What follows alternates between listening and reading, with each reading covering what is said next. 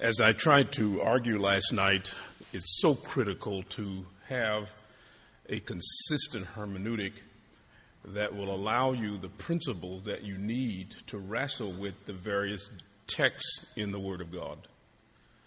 The Word of God has different genres or different kinds of literature, and each one must be handled according to its nature. To violate that is to ensure that you're going to come away with an incorrect understanding. There's no issue, I believe, that is more central to that than this whole issue about the second coming allegorical versus face value. Do you take the text at face value? What I would hope for you is that as a layperson, you haven't been to seminary, you don't know Greek to a great detail, is that God has ensured that you can simply open a very trusted translation and discern the meaning that He has for you. Now, not in not to all the depth that it has, but certainly to a level for you to understand and know God's Word.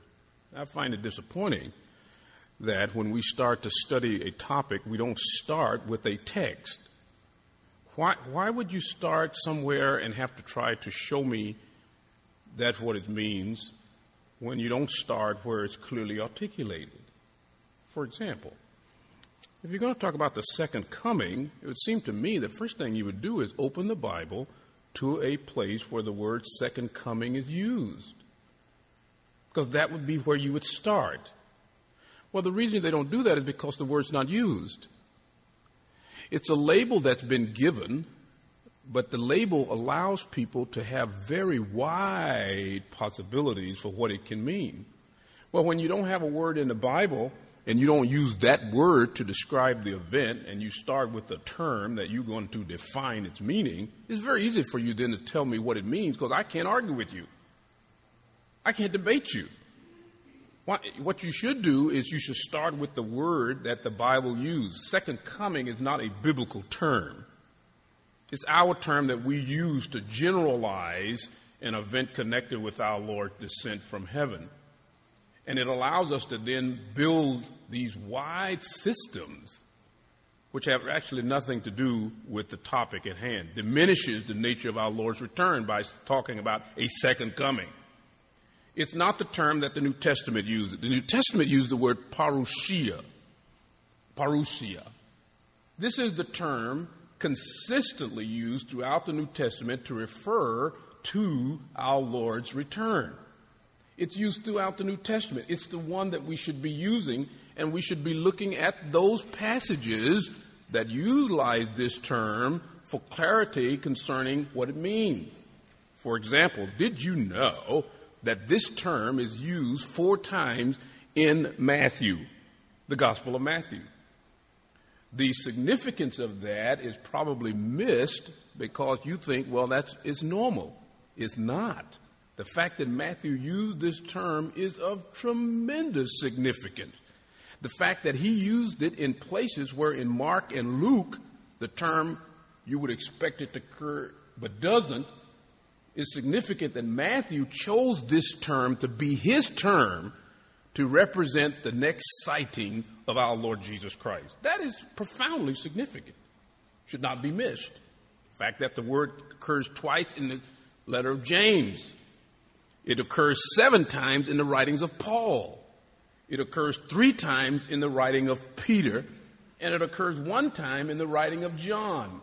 It is the New Testament word for the next sighting of our Lord after he departed this earth.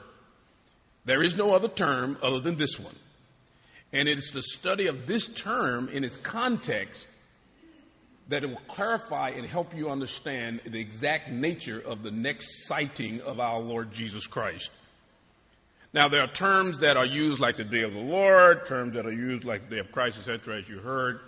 These terms have to be confined, have to be defined in context. Anything other than that is going to lead to error. Now, let me show you something. Parousia, a Greek word, it actually refers to a royal and regal visit of a king. It's a term that was used to describe a visit of a king. He ruled over the area, hadn't been there for a while, and he's coming for a visit. People go out, they meet him, greet him, give him the royal salute, And then the word in its historical context typically talked about him then coming back with the people to the city. Now, the New Testament writers chose this word and assigned it almost, I say almost, a technical meaning. It's not always used to refer to Christ, but when it is used of Christ, it in fact does have technical significance. Now, Matthew chapter 24, verse 21. For just like the lightning coming from the east and flashes to the west, so the coming of the Son of Man will be.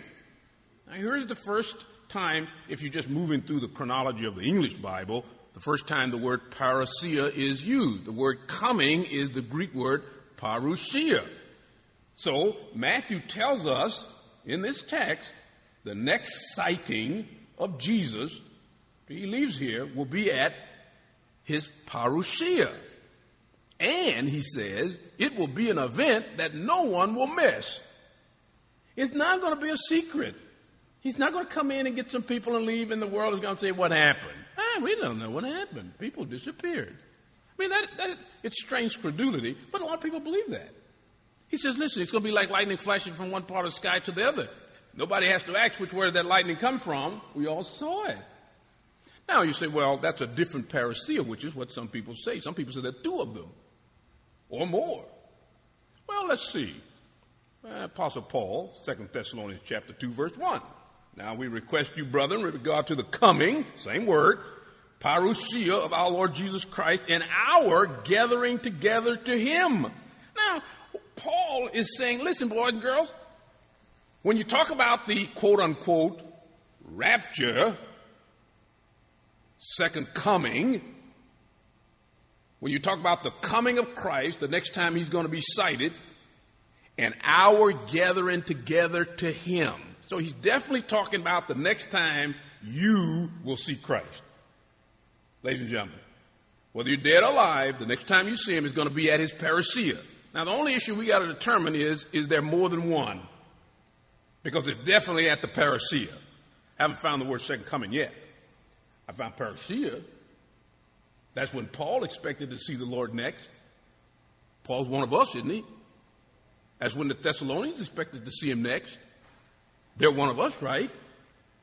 Then that should be when you expect to see him the next time, at his parousia, when we are going to be gathered to him. Now, Paul says, now just in case I'm dead and gone, and as somebody comes and tries to deceive you with a sequence that is not biblical, let me give you the sequence. He says, now, get this. Don't be quickly shaken from your composure or be disturbed by a spirit or a message or a letter or a doctrinal system to the effect that the day of the Lord has come. Now, why would he? Wait a minute. I thought you were talking about the parousia the next time we're going to see the Lord. Why do you then change and start talking about the day of the Lord? Because they are intimately connected one with the other. So now Paul has clarified for us. We didn't have to go to some passage talking about some general event. We went to a passage where Paul has tied it all together beautifully. We got the connection. We can see it in the text. Thank you, Brother Paul. I love you for your good, gracious writing. Now look what he says. He says, now, don't let anybody get you upset. Don't let anybody come tell you the rapture has occurred. It was a secret and you didn't know it. You missed it because you wasn't ready. You were left behind. Isn't that something? I says, hey, listen, nobody's going to have to tell you. This event will occur, and it'll occur, and you'll know it. He says, now let me show you what I'm talking about. He goes on to say, in the next verse, verse 3 says, let no, no, let no one in any way deceive you, for it will not come. Day of the Lord, when we're going to be gathered together to Him at the parousia, will not occur until, unless the apostasy comes first. And the man of lawlessness is revealed, the son of destruction, who opposes and exalts himself above every so called God or object of worship, so that he must take his seat in the temple of God, displaying himself as being God. And you just got a sequence. What more do you need?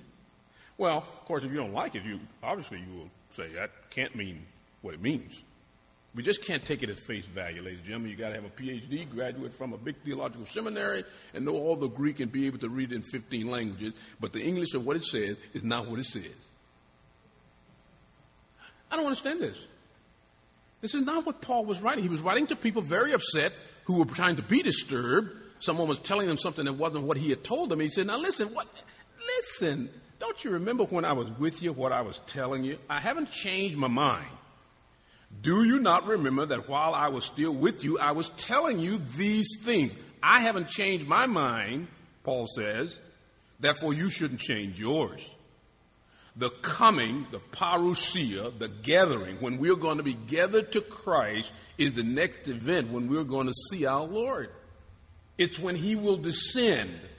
It's when He will come. Say, well, how do you know this? Well, he says, and you know what restrains him now so that he takes his, uh, in his time he'll be revealed, for the mystery of lawlessness is already at work, only he who now restrained will do so until he is taken out of the way. That Paul says stuff's going on right now and it's going to eventuate into this, so just keep your eyes open. He says in verse 8, then that lawless one will be revealed, whom the Lord will slay with the breath of his mouth and bring to an end by the appearance of his coming.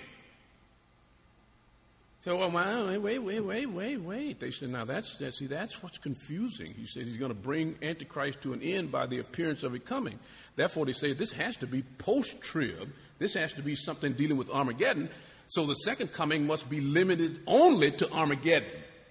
Because here it says, coming. At his coming, he's going to bring Antichrist to an end by the appearance of his coming, by the breaking of it it will bring him to an end. So when I wait a minute.